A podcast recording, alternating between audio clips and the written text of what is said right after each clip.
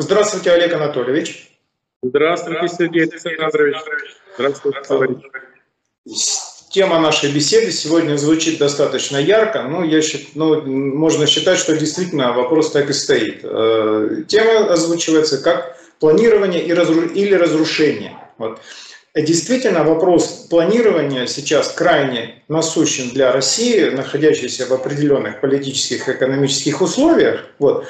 Но для того, чтобы как бы наглядно показать обстановку экономическую и социальную, в которой мы ведем эту беседу, я хотел бы сказать несколько слов о заявлениях руководителей нашего государства, э, лидеров бизнеса, э, которые прозвучали на Петербургском экономическом форуме последние дни.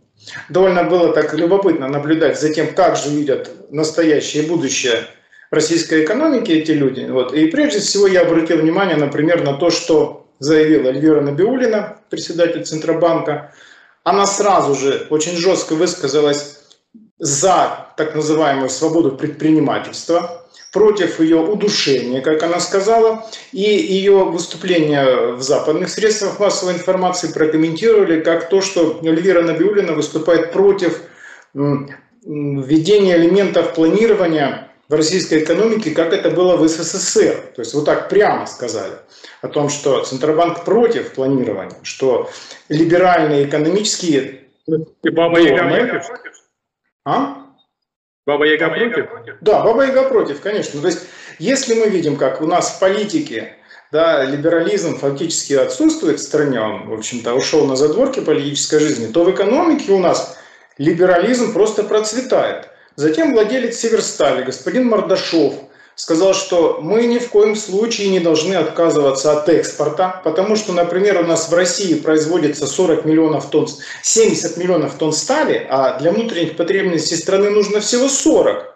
Куда мы, если мы не будем знать, куда девать 30, то, как он сказал, мы, ну, видимо, они, начнут влачить жалкое существование. Отсюда вопрос, а вы что, не собираетесь развивать российскую промышленность, у которой будет огромная потребность в стали? А Герман Греф сказал, что нет-нет, ничего менять не нужно, экспорт крайне важен, э, никаких таких серьезных изменений вносить э, в развитие российской экономики не требуется. Приятно, кстати, удивил господин Песков, который в своей такой, знаете, э, любимой такой завалированной манере образной приехал на форум и сказал, ну, давайте мы будем что-то менять, давайте мы поищем какие-то новые подходы, а, что пора бы как-то так начать переписывать экономическую терминологию. Ну, как один из людей, в общем-то, представляющий политическую ситуацию в мире, да, и в стране, он все-таки, наверное, более адекватно смотрит на то, что в чем нуждается наша страна, потому что она нуждается ну, просто в коренной перестройке экономики. Причем я думаю, что она произойдет вне зависимости от того, ну, хотят... надо я думаю ну, она, она все равно уже запущена трансформация, и она, ее уже нельзя остановить. То есть фактически мы видим, что планирование до сих пор для российского бизнеса это вообще самое страшное, что есть. А, и еще очень важно, что сразу же пошли разговоры о необходимости проведения приватизации. Что банк ВТБ будет очень рад там что-то прикупить, Сбербанк будет рад что-то прикупить. То есть, опять же, бизнес смотрит исключительно своими узкокорыстными интересами. То есть, какой-то государственной политики я не увидел каких-то задач. То есть, они понимают, что сейчас можно купить дешево, так как государство нуждается в деньгах, и они об этом думают. То есть, они мыслят предельно конкретно. На что, правда, им ответили из правительства, что нет, мы ничего продавать не будем. Опять же, потому что сейчас низкие цены, нам это невыгодно. То есть получается, что мы видим, что планирование в принципе, отрицается э, людьми, которые руководят российской экономикой? Ну, я думаю, не всеми. Не всеми. Э, давайте начнем с того, что есть сейчас. То есть, как великий Гегель начинал с бытия, так и нам велел. Что мы имеем сейчас? Сейчас мы имеем довольно крупную по масштабам э, мировой экономики свою экономику, ну, не самую крупную, ну, где-то так, десятки по объемам производства, по ряду продуктов э, лидирующую, но прежде всего в промышленности. развивающийся преимущественно стихи. Вместе с тем, в тех ситуациях, когда возникают серьезные кризисы, правительство, в принципе, руководство страны в таком рефлекторном плане прибегает к мерам государственного регулирования. Конечно, государственное регулирование в России есть, нельзя говорить, что прям все стихийно. Государственное регулирование имеется, ну, и, конечно, и иные формы государственного регулирования, но оно именно рефлекторно. То есть есть ситуация, возник кризис, нарастает кризис, вот тут надо что-то сделать. Делают. И нередко делают правильно. Что касается э, перспектив добычи, например, газа на северах, довольно планомерно происходит этот процесс.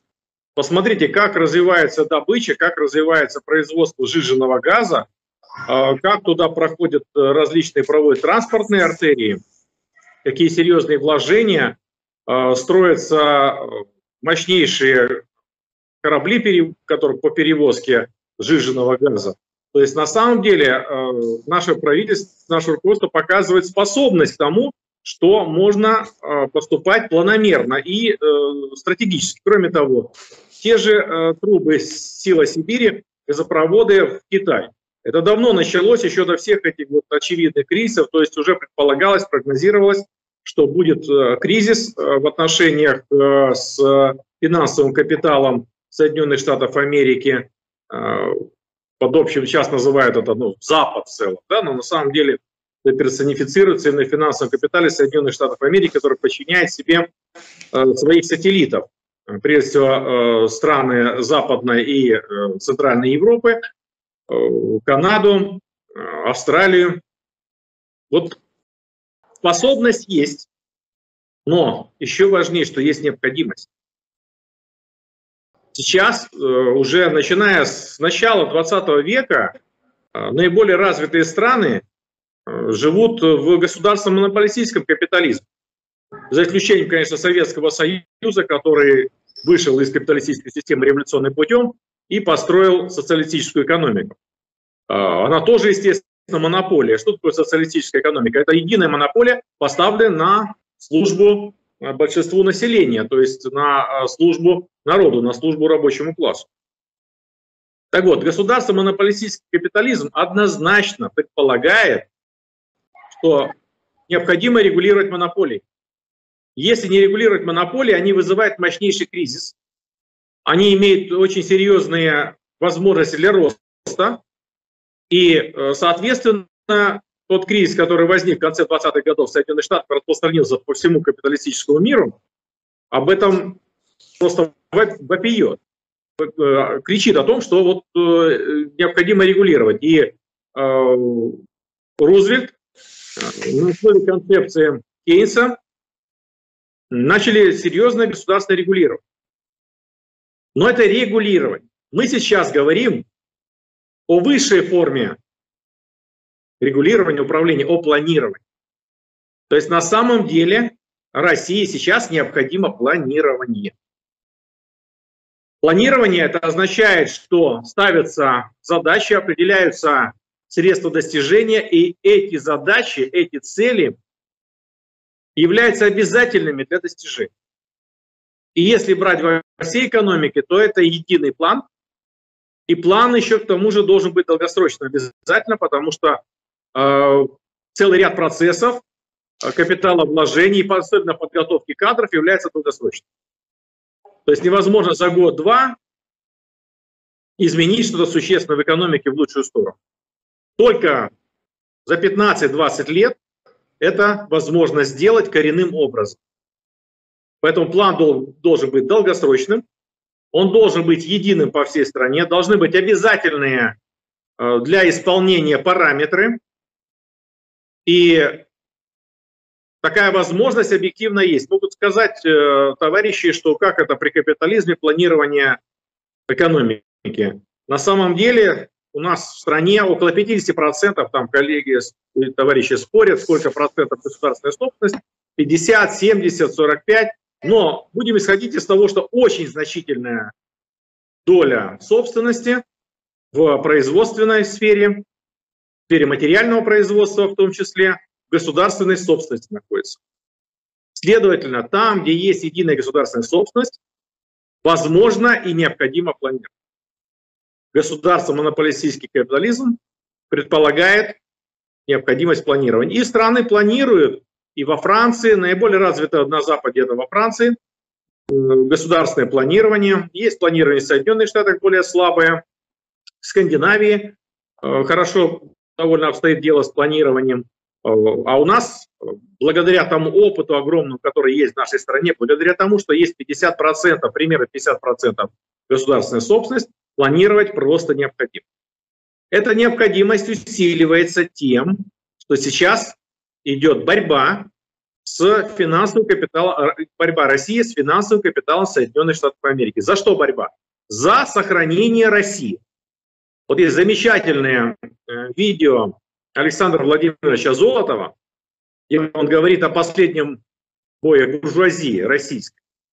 Э, уже довольно много просмотров, я советую э, всем посмотреть.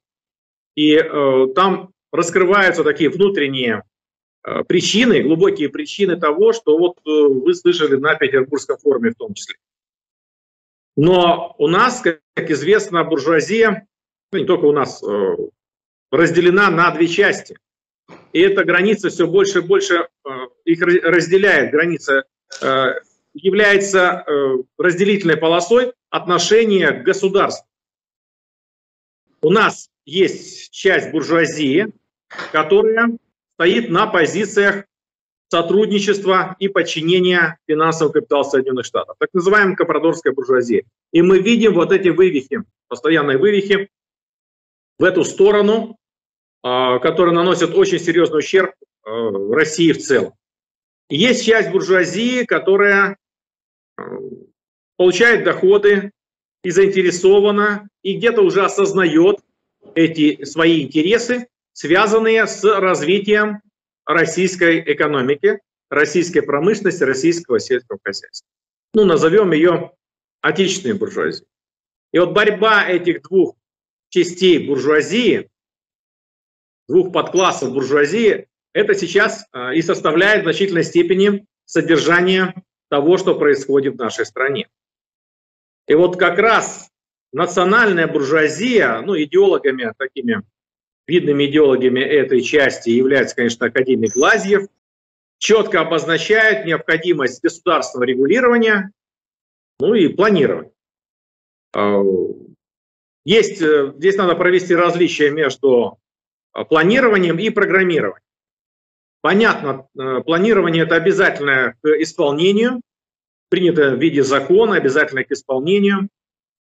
Э, программирование, там есть так называемые индикативные методы управления, э, косвенные методы, например, через систему э, государственного заказа, через систему налоговых льгот, другой, другой инструментарий подчиняется воздействующей роли государства. То есть на самом деле необходимо, чтобы на основе единого плана развития страны, государственной собственности, развития государственного сектора экономики, а, был построена, была построена программа, создана программа развития всей страны. Общественная программа развития всей страны минимум на 15 лет. И где частные структуры будут подтягиваться к выполнению государственных задач через вот этот инструментарий, а, где-то государственный заказ, это очень серьезный, близкий к плановому, а, через налоговые льготы, через а, кредиты льготные,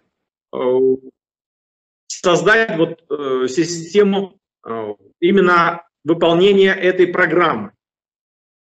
И к этому дело идет, но очень и очень медленно, потому что огромное сопротивление вот этой своры, вот этой пятой колонны компрадорской буржуазии то, что вы привели цитаты, опять заговорили о приватизации, все им не имется, капнуть по дешевке что-то, подешевели же активы. Вот они хотят это присвоить, э, побольше вывести. А почему компрадорская буржуазия еще не хочет плана? Кроме того, что еще, э, кроме того, что это будет мешать им э, служить Западу верно, верными псами. потому что это затруднительно выполнять. План поставили, значит, его надо выполнить. За невыполнение плана будет наказание. Кстати, у нас уже есть прецеденты, когда за неисполнение государственного заказа в оборонной сфере уже наказывают. Да. А, там есть снижения собственности и вплоть до уголовного наказания. Поэтому обе, обе эти тенденции развиваются, идет серьезная, мощная борьба этих двух подклассов а, буржуазии. Нам еще надо обязательно сказать о том, какова роль рабочего класса а, в, не просто в этой борьбе, а в борьбе за собственные интересы а, при формировании планов и программ. Да, Олег Анатольевич, прежде, э, прежде чем перейдем к вопросу о роли рабочего класса, я предлагаю сейчас коснуться еще такой темы, как э, опыт СССР КНР, других стран э, в планировании. И я хотел бы обратить внимание на такую, как бы, ну, может быть, небольшую, но очень важную часть опыта советского в том, что, да, о чем вы сказали, была ответственность за невыполнение плана достаточно строгая на уровне, скажем так, монополии министерства, э, производственного объединения, предприятия и бригады, допустим, да? Но в то же время существовали очень серьезные материальные стимулы для выполнения плана, опять же, на уровне монополий, министерства, производственного объединения, конкретного предприятия и бригады, когда каждый работник, да, каждый, каждый как бы, представитель рабочего класса знал, что он получит за выполнение, перевыполнение плана, а также что он получит за невыполнение плана. Ведь это очень хорошая система, которая заставляет сама по себе заставляет двигаться вперед экономику. Да, в нашей стране принят э, первый в мире план. Ну, вы знаете план Railroad. Это, в принципе, план долгосрочный. Но он не охватывал сферы. То есть это то, что касалось электрификации и связи с электрификацией. Это э, взяли ключевой момент и сделали его э, центральным ядром сделали. Затем уже в конце 20-х годов был создан первый пятилетний план. И этот план был директивным, директивным, обязательным к исполнению. А, этот план создал условия для, э, во-первых, на основании развития промышленности. Экономика страны достигла уровня и превысила по ряду параметров уровень 1913 года это высшая точка развития экономики царской России. И просто на этих же основах, на основах переходного периода, когда сосуществовали и боролись между собой сектора э, экономики, уклады, то, что у нас называется уклады, где был коммунистический уклад, где был э, капиталистический уклад, э, мелкотоварный уклад, патриархальный уклад, государственно-монополистический уклад то, э, соответственно, эффективно, не просто эффективно, а дальше развиваться э, было возможно только на основе плана. Был принят план даже в условиях, еще что интересно, э, когда хоть и господствовала уже государственная собственность на средства производства, но она не была единственной. Были другие формы собственности. И в этих условиях был создан план, и этот план замечательно выполнен пишут, э, утверждают о том, что за 4 года пятилетний план выполнили. Ну, по ряду параметров выполнили, перевыполнили, даже за 4 года. Раньше, чем за 4 года, по ряду параметров э, не было такого большого успеха, но темпы роста достигали и 10, 20, 30, и 100 процентов. Э, по тракторам вообще это во много раз возросло производство сельскохозяйственной техники. Второй план, это уже был план, когда у нас уже завершалось строительство социализма. Второй пятилетний план. А третий план это уже в условиях социализма. И по сути у финансового капитала Соединенных Штатов и вообще финансового капитала мирового, мировых центров капиталистических не оставалось ничего другого, кроме как навязать войну Советскому Союзу, втянуть войну, напасть, и уже известно, давно известно, вот что интересно, та пропаганда, которая сейчас идет по телевидению, Вот удивительно, те, кто помнит советскую пропаганду по поводу империализма, такие совпадения замечательные. Оказывается, Гитлера поддерживали уже корпорации Соединенных Штатов, и Франции, и Великобритании. А, они его толкали на восток против Советского Союза, а вот в 90-х годах что-то не очень было слышно про это. Ну, хорошо, вообще, в принципе, а, там э, заметно, что там, где пытаются и где удается а, воспользоваться опытом Советского Союза, там Россию ждет успех. И не просто ждет, а уже достигается успех. В том числе и в первую очередь в планировании. В Китайской Народной Республике сейчас есть планы, успешно их реализуют. Конечно, есть особенности, учитывая, что Китайская Народная Республика находится в переходном социализму периоде, социализм как а, первой фазе коммунизма, коммунизм в первой фазе. Конечно же, а, планы имеются в Корейской Народно-Демократической Республике, во Вьетнаме, в Лаосе, на Кубе, то есть там, где социализм, либо переходный период к социализму, там обязательно есть планы. Но и капиталисты не очень в этом отстают.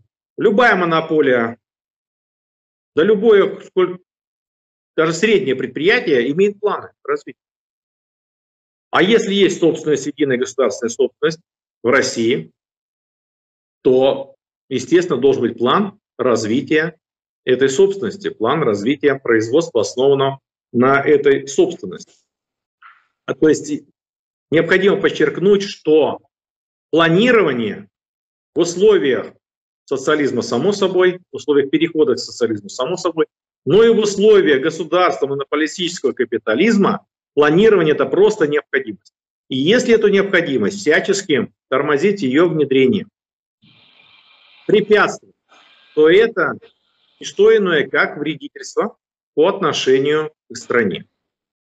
У нас, если посмотреть цифры развития, даже вот этот кривой показатель валового внутреннего продукта, у нас э, с 2008 года практически не идет увеличение производства. То есть что увеличилось на несколько процентов, упало. Увеличилось, упало. И вот так находят разные объективные обстоятельства. А сейчас хвастаются тем, что вот Греф э, высказался, ой, как вот ну, экономика выдержала, всего лишь там на сколько-то там на 2% или на 1 или на 2% упала после э, начала специальной военной операции. Но на самом деле потенциал развития, вот эта пружина сжатой экономики России настолько серьезно, что при правильном подходе, при планировании при том, что создана, э, будет создана и выполняться программа общественного развития страны, 10% в год – это минимум, э, на который можно рассчитывать. 10, а то и 20% в год. Советский Союз развивался именно такими темпами до 22% в год до военный период. А после военный период какие? огромные темпы восстановления. За пять лет восстановили экономику, самую разрушенную в мире экономику в результате войны. То есть на самом деле потенциал огромнейший у нас все есть. Единственное, что сдерживает и серьезно сдерживает и будет сдерживать, это, конечно, недостаточность трудовых ресурсов. И вот здесь в плане необходимо предусмотреть такое ключевое значение развития трудовых ресурсов. Кстати, тут неожиданно порадовал министр просвещения Российской Федерации. Он сказал, что будет восстановлено в российской школе трудовое воспитание. При этом, да, при этом другим заявлением он скажем так, огорчил, потому что сказал, что теперь учителя-предметники а в пятых, э, ну, в средних и, и ну, в пятых, девятых классах будут готовиться не в институтах, в университетах, а в колледжах. То есть у нас теперь будут учителя физики, математики, а биологии, не имеющие высшего образования. Это э, представляется так, что... Ну, называется шаг вперед, два шага назад. Да, совершенно верно. Да доливать и такое. Я думаю, что этот эксперимент будет признан не, не очень, я не думаю, что очень как-то на это поведутся те, кому предстоит учиться. Очень хотелось бы этого, потому что сами понимаете, что даже, ну как, а как учить русскому языку, литературе человека, да, если ты не имеешь высшего образования? То есть это в принципе невозможно, это же не, не начальная школа. Это неправильно. Да. Это неправильно, нельзя. В среднее профессиональное э, обучение сейчас обучают учителей начальных классов. Да. да. Вот это, это есть, да. Ну и воспитатель детских садов. Да. А то, что, то, что потом человек вообще трудно себе представить. Э, человек действительно не закончил высшее образование. Высшее образование даже э, определенное еще необходимое развитие личности. Не только да. обучить э, самому предмету, но это необходимо развить личность учителя, потому что это серьезнейший, самый важный воспитательный процесс, который идет в школе. Даже в вузах не столь важно обучение в вузах, ну, так сказать, я неправильно сказал, э, обучение в школе значительно важнее, чем обучение в вузе. То есть, э, как правильно сказали, что э, побеждала Советский Союз, э, победил благодаря учителю. Потому да. что были подготовлены те, кто трудились, те, кто воевали, получали среднее высшее образование очень хорошего качества. Да. А поэтому образование в школе – это чрезвычайно важно. Если туда пускать человека, который проучился после 11 класса два года, то извини. Это Да. Предлагаю вернуться к вопросу о том, чем же принципиально важно введение планирования для трудящихся, э, начать с того, что Советский Союз э, занимался планированием не просто так для там, создания какого-то мощного государства, а прежде всего для выполнения программы партии, в которой было сказано, что цель развития – это а, достижение полного благосостояния и свободного развития всех членов общества. В общем-то, и цель развития Советского развития. Да, вот и цель... Да, да, то есть и экономика, в общем-то, под эту задачу подстраивалась. Соответственно, планирование, оно позволяло повышать уровень жизни. И каждый советский гражданин понимал, что планирование – это залог, это основа развития и общества, и государства, и его лично. Если мы вспомним советские фильмы, то там практически в каждом фильме упоминается план. Вот я недавно обратил на это внимание, я какой фильм не посмотрю, они все время о плане говорят, даже если это какая-то там мелодрама или детектив. Так или иначе, план это, это была основа жизни, ну как бы основа развития и граждан. Вот. А чем сейчас для наших, для нас, для трудовых коллективов важно вот это вот движение снизу для, для того, чтобы все-таки планирование появилось? Ну, во-первых, э, необходимо понимать, что план плану рознь. Да. А просто план ради плана это ни о чем даже может нанести вред. Э, ведь у нас э, в стране приватизация проводилась по плану. Они же нагло использовали планомерность, которая была заложена в нашей стране для того, чтобы разрушать. То есть э, план по разрушению тоже план. Необходим план созидания. И в этом плане созидания должна быть решена та задача, которая является самой важной для страны. Ведь что хотят сделать враги? Враги хотят уничтожить, уже не первый раз, уничтожить нашу страну. Вначале СССР, сейчас часть территории СССР, большую часть территории СССР занимает Россия. Россия является не, прав, не просто правоприемником, а официально продолжателем СССР. Я вообще удивляюсь, что этот Э, эта идея, этот постулат, что он мало используется у нас в пропаганде.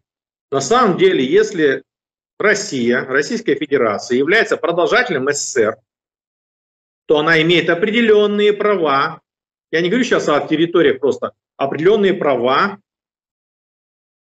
по отношению к тем странам, которые вышли из СССР и находятся на территории СССР. Тоже на ту же Украину. То есть если Россия продолжатель, то без России значит, нельзя решать международные какие-то вопросы по Украине, по Казахстану, по Молдавии, по Прибалтике, Прибалтийским республикам, Закавказье и так далее, и так далее. Так вот, какая самая серьезная задача, она одновременно должна решать, решить те ограничения, которые есть у экономики нашей страны, это прежде всего ограничение на трудовые ресурсы. Сейчас куда радио не включишь, требуется, требуется, требуется, требуется, ну прям как в Советском Союзе. Баннеры огромные у нас в городе, баннеры огромные, что приходите к нам на птицекомбинат. У нас замечательная работа. Приходите к нам на, э, э, на предприятие по производству радиаторов, на металлургический комбинат. Приходите, приходите, зарплата хорошая, соцпакет и так далее, и так далее. Так вот, самая главная задача, которая должна быть решена, это задача значительного роста населения нашей страны. Она решается тем, что увеличивается продолжительность жизни и должна увеличиваться. И что интересно, мы с вами недавно обсуждали э, определенные меры, которые правительство, тот план, который правительство ну, назвали планом, по крайней мере. И там эти задачи обозначены. Рост народа населения – это самое важное. У нас всего лишь около 150 миллионов человек на такую огромную территорию, на которой может спокойно жить 2 миллионов человек. Следовательно, главная задача, которую должна решать государство, это задача по росту населения нашей страны. А в том же, в тех же мерах, которые предусмотрены сейчас правительством, только где-то к 2028 году какое-то увеличение или 29 на 80 тысяч человек. А так планируется минус 400 тысяч, минус 300 тысяч, конечно, возмутительно это. То есть, если население нашей страны не будет расти, то при, даже при любых успехах в экономике или на фронте у нашей страны перспективы не очень хорошие, мягко говоря. То есть, если не решать эту задачу, Россию можно будет разрушить даже без всяких вот этих э, военных действий. Что нужно предпринять для того, чтобы был рост? Недостаточно тех мер, которые сейчас предприняты. Недостаточно так называемого материнского капитала, который никаким капиталом, естественно, не является, это является пособием. Необходимо предоставить семьям, которые намерены иметь трех и более детей, жилье, бесплатно государственное жилье. Или построить, соответственно, также построить ипотечные различные программы, в которых каждое рождение каждого ребенка мешает тело долга. То есть родили третьего, все, полностью списали долг по ипотеке. Ну, чтобы плавно переходили семьи от одного до трех детей. И только это э, жилье, соответственно, ну и, конечно, содействие в детских садах, это делается, во многих регионах неплохо делается, в школах э, тоже делается, но медленнее, многие школы еще работают в две смены, даже больше. Поэтому э, необходимо жилье. И жилье, особенно в тех регионах, где особенно наблюдается негативный демографический процесс. Это Дальний Восток, это вообще восток страны. Понятно, что эти программы не нужно предпринимать в Москве, в Санкт-Петербурге и в городах-миллионник. Ни в коем случае. Программы по предоставлению жилья необходимо в сельской местности, за государственный счет жилье. С возможностью, ну, потом кто захочет, может приватизировать, наверное, я не знаю, как там может дальше. Это не столь важно. Важно, чтобы были условия для того, чтобы семья нормально могла жить с тремя и более детьми. То есть э, дом в сельской местности на 4-5 комнат, квартира на 4 и более комнат э, для тех, кто э, имеет э, трех и более детей. А при переходе к этому, к трем детям, ну, соответственно, родили одного, то есть тело долга по ипотеке, например, на 25% уменьшили. Родили второго, например, еще на 25, то есть в сумме на 50. Ну, это разные схемы, возможно. Тут было бы желание правительства и руководство, политическая воля. Вот только таким образом тот план, который принят, он очень слаб. А, не план даже, а вот наметки, я бы сказал. А, второе – это увеличение продолжительности жизни, развитие медицины, улучшение условий труда на производстве, чтобы меньше был травматизм и, в принципе, инвалидизация в процессе производства, а, меньше травматизма в быту, на автомобильных дорогах. То есть это то, что необходимо сделать, чтобы увеличилась продолжительность жизни. Ну и, конечно, разумная миграция, прежде всего, русскоязычного населения, прямо скажу, пусть там обвиняют чем угодно, что там, э, там не знаю, чем можно обвинить в этом случае, но многие страны предпринимают э, такие меры, чтобы те, кто владеет языком, те, кто воспитан в культуре этой страны, чтобы они могли спокойно приехать в страну и жить в стране. А условия в нашей стране замечательные. Нет лучших условий сейчас в мире ни у кого. В России самая лучшая для жизни страна. Да, не самая богатая страна, не самое богатое население в стране, большая часть, но условия по водным ресурсам, по энергетическим ресурсам, по земельным ресурсам, по лесным ресурсам просто лучше нет. Не случайно вот эти вот приезжают сюда, вернее, всяких представителей посылают, э, выкупают что-то, э, здесь деньги молотят и вывозят за рубеж иностранцев, эксплуатируя нашу страну. Потому что условия замечательные в нашей стране. Даже в таких странах, как Канада, и то не такие сейчас условия. Потому что там развитие вот этих социальных процессов негативных, связанных с ненормальностью в э, всяких трансгендеры и прочие, э, прочие вот это глупости и вредности, которые развиваются в этих странах. Там тоже нормальные люди, нормальным людям все тяжелее и тяжелее э, там жить, э, нормально воспитывать детей, потому что детей пытаются просто отобрать и воспитать в духе вот этих всяких там извращенцев. То есть Россия сейчас самая замечательная страна для хорошей, правильной миграции. То есть нужно, чтобы мигрировали нашу страну, прежде всего, русскоязычные. Ну и те, кто готовы воспринять русскую культуру и жить в дружной семье народов России. Вот, э, то есть э, не только э, русские, русские, но, соответственно, и башкиры, и удмурты, и представители других народностей, те, кто живет за рубежом, что приезжали к нам и предоставляли гражданство, предоставляли возможности работы, возможности э, работы в сельском хозяйстве и промышленности. Это та задача, та основная задача по росту народонаселения. Если у нас не будет роста народонаселения, угроза с каждым, с каждым годом будет возрастать. Угроза разрушения нашей страны. Вот это недопонимание, вот это, вернее, понимание постепенно приходит. Мы видим даже такие программные документы формируются которых указано, что это нужно делать, но то, как оно делается, там видно сопротивление этих негодяев, либералов из пятой колонны. Они наверняка там везде пишут, нет возможностей, нет финансов, еще что-то. Там же отправляют на соответствующий отзыв, на экспертизу в Министерство финансов. Вот, э, к слову, э, скажу, что я отправил э, письма по необходимости целевого использования амортизационных отчислений, это порядка 7 триллионов рублей, то позволило бы на 3-4% увеличить рост нашей экономики каждый год. Отправил в правительство, отправил президенту, отправил лично Белоусу. Причем правительство и президент отправил в электронном виде, а Белоусову, первому заместителю председателя правительства Российской Федерации, отправил на бумажном носителе. И что вы думаете? Ни одного ответа. Уже прошло больше месяца. У меня на моей странице ВКонтакте, это письмо опубликованное, просмотрено, обычное письмо. Ну, в смысле, довольно скучный текст, казалось бы, там, на две странички по необходимости того, что э, целевого использования амортизационных средств это тоже должно войти в план. А, просмотрено 4100 раз.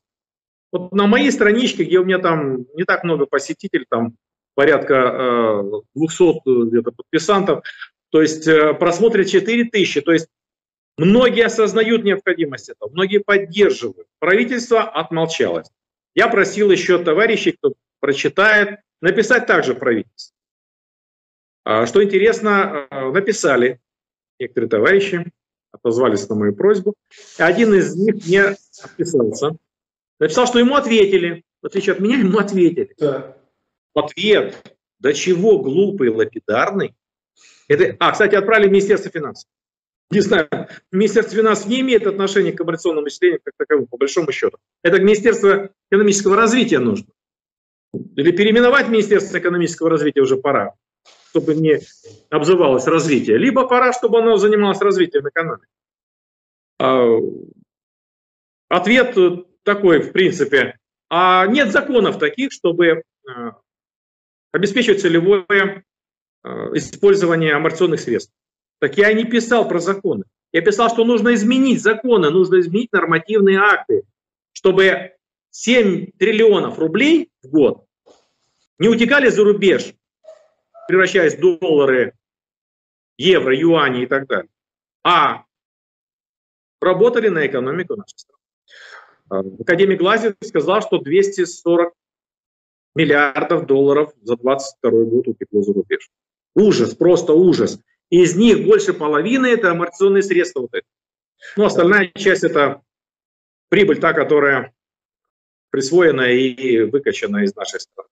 Олег есть, на самом деле, вот оно, что должно обсуждаться на экономических форумах, да. а не вот эта болтовня вокруг приватизации. Кстати, выступили э, те, кто в том числе руководит страной, вообще за национализацию. Да. Есть те, кто выступает за национализацию в верхах. То есть тоже там идет серьезнейшая, серьезнейшая борьба. Какие методы нужны для того, чтобы этот план уплатить? Ну, прежде всего, государственный заказ. Конечно. Государственный заказ, и это инструмент используется, надо расширять его использование. Я не представляю себе, что дали государственный заказ оборонным предприятиям, но не распространили государственный заказ на те предприятия, которые являются поставщиками оборонных предприятий. Я не представляю, как они там выкручивают. Необходимо же распространить дальше и на, соответственно, и на тех, кто металл производит, они вывозят его только лишь, а, и на тех, кто производит необходимое для оборонных предприятий. Оборонные предприятия же имеют тысячи и тысячи поставщиков. А, вот это уже непосредственно будет внедрение планирования, расширение планирования в несколько раз. То есть вот идет все равно постепенно вот этот процесс усиления планомерности идет. Ну, что интересно, так парадоксально идет во многом стихийно. То есть усиление планомерности идет через такие стихийные э, рефлекторные, э, рефлекторные реакции правительства. Но я уверен, что ситуация в этом смысле улучшается, и здесь задача рабочих коллективов, чтобы требовать себе соответствующую заработную плату значительно, на уровне стоимости рабочих сил. Требовать улучшения условий труда, требовать сокращения рабочего дня. Казалось бы, от чего это такая ситуация в стране, а тут требовать э, такие вот серьезные э, цели, э, достижение таких серьезных целей и задач.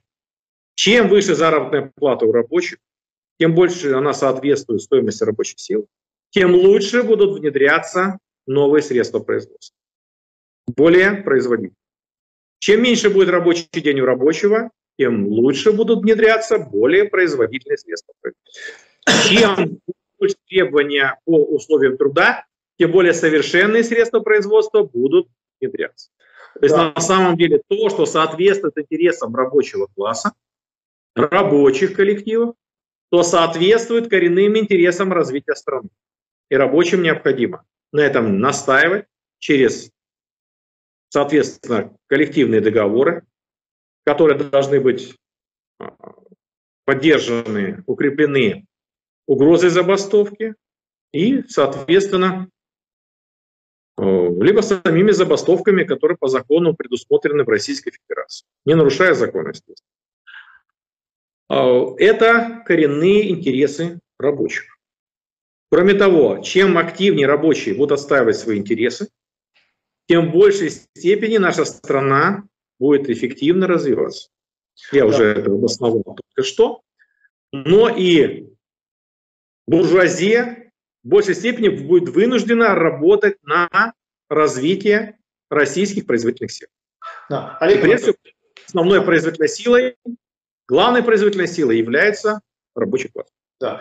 Я бы обратил внимание на то, что даже ну, э, забастовка это, конечно, такой достаточно эффективный, наиболее эффективный способ достижения интересов э, рабочего класса, но а ситуация в стране такова, особенно в том числе с трудовыми ресурсами, что часто бывает достаточно просто поставить определенную задачу перед руководством предприятия. Если мы посмотрим вот а, на, на то, что произошло недавно на Ульяновском автозаводе, где достаточно так, даже пускай не организованно, рефлекторно, там рабочие написали некое письмо руководству, а, выступили то, что вот нам денег не хватает. То есть это, это не было даже вот нам не движение в рамках профсоюза, это не было, не, ну как бы это было просто вот, да, вот такое вот резкое эмоциональное действие да, трудового коллектива.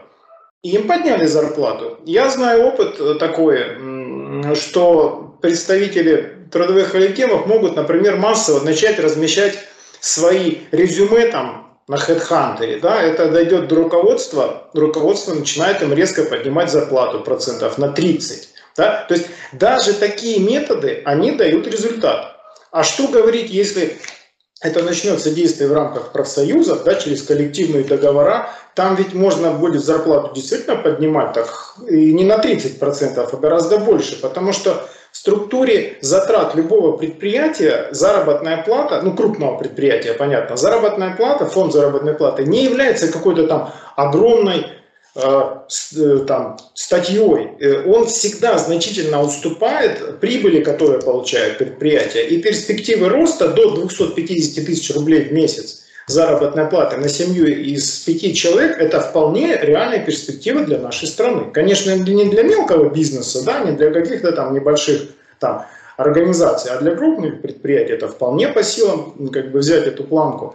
Я бы, да, я бы еще сейчас добавил, да, сейчас. Э, то, что подобные действия, да, необходимость повышения заработной платы поддержана на высоком уровне. Президент, кстати, заявил о том, что надо поднимать зарплаты, что он прямо об этом, не э, как, он прямо об этом сказал, что необходимо, необходим рост затрат, зарплат. Но мы, как понимаем, это будет это пока декларация, пока она не поддержана действиями тех же трудовых коллективов, никакой капиталист никогда не скажет, да, ну президент сказал, ну я пойду подниму всем зарплату. Конечно же, ну, это да, просто... А необходимость увеличения денежного содержания реального да. А, я еще объясню, что, опять же, он это сказал не потому, что он там, да, там заботится сильно о народе, а дело в том, что Э, я думаю, есть понимание уже у руководства страны, что экспортно ориентированная экономика России заканчивается.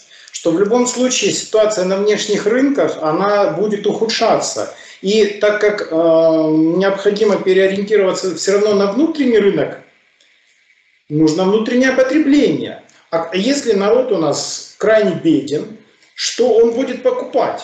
А если же начинается рост зарплат, то появляется внутренний рынок и рост внутреннего потребления. Таким образом, действительно можно запустить э, развитие экономики России там, не с учетом внешних рынков, да, продажи нефти, газа, там, не знаю, зерна, а здесь, э, и причем в начале 90-х эта ситуация обсуждалась, что давайте запустим внутреннее потребление. Нет, приняли решение развиваться в направлении внешних рынков.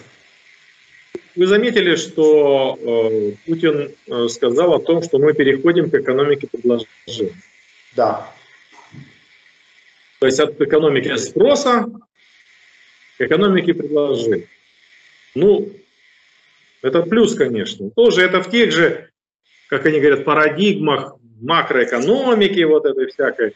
На самом деле надо переходить к плановой экономике и к э, единой созданию и реализации единой программы развития страны, общественной программы развития страны, долгосрочной. Но уже это лучше. Вот эти моменты, которые появляются, они свидетельствуют о том, что есть развитие позитивной тенденции.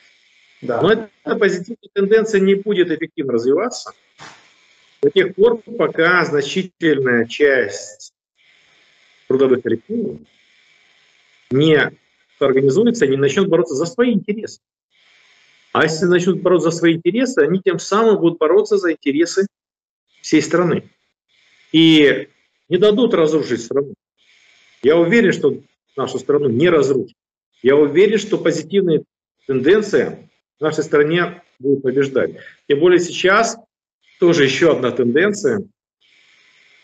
Стали очень много говорить и писать о том, что вот в Китае вот правильно руководят экономикой. Причем это вот не просто там ученые в этом пишут, а прямо такие государственные мужи, что вот э, чуть ли не надо брать пример уже, вернее, надо брать пример с, э, с того, как руководят экономикой э, в Китае. Вообще удивительно, конечно, Китай 30 лет развивается, с темпами роста 10 и более процентов, только в последнее время там где-то 5 процентов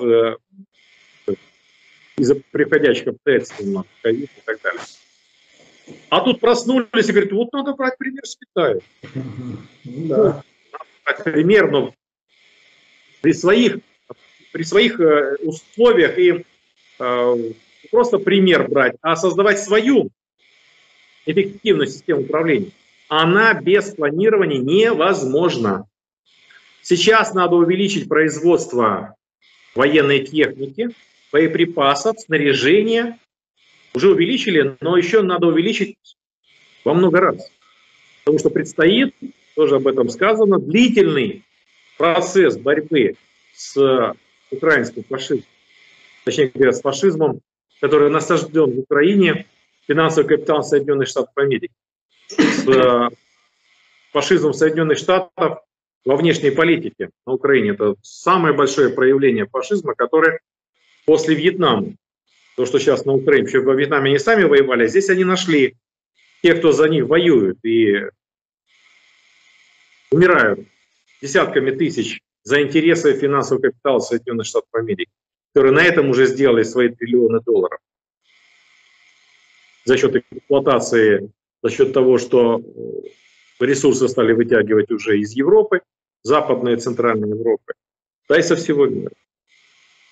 То есть необходимо бороться рабочим за свои интересы. Да. И эта борьба приведет к тому, что будет укрепление нашей страны. Мы неоднократно говорили о том, что рабочий класс спасет Россию. Он уже спасает Россию. Говорили, в будущем времени спасет, уже сейчас спасают, потому что большая часть воинов – это рабочие демобилизованных большинство рабочих. То есть нашу страну уже с оружием в руках отстаивает рабочий класс. Это рабочий класс потом вернется на производство, и он, я уверен, те, кто пройдут фронт, они будут требовательны к капиталистам.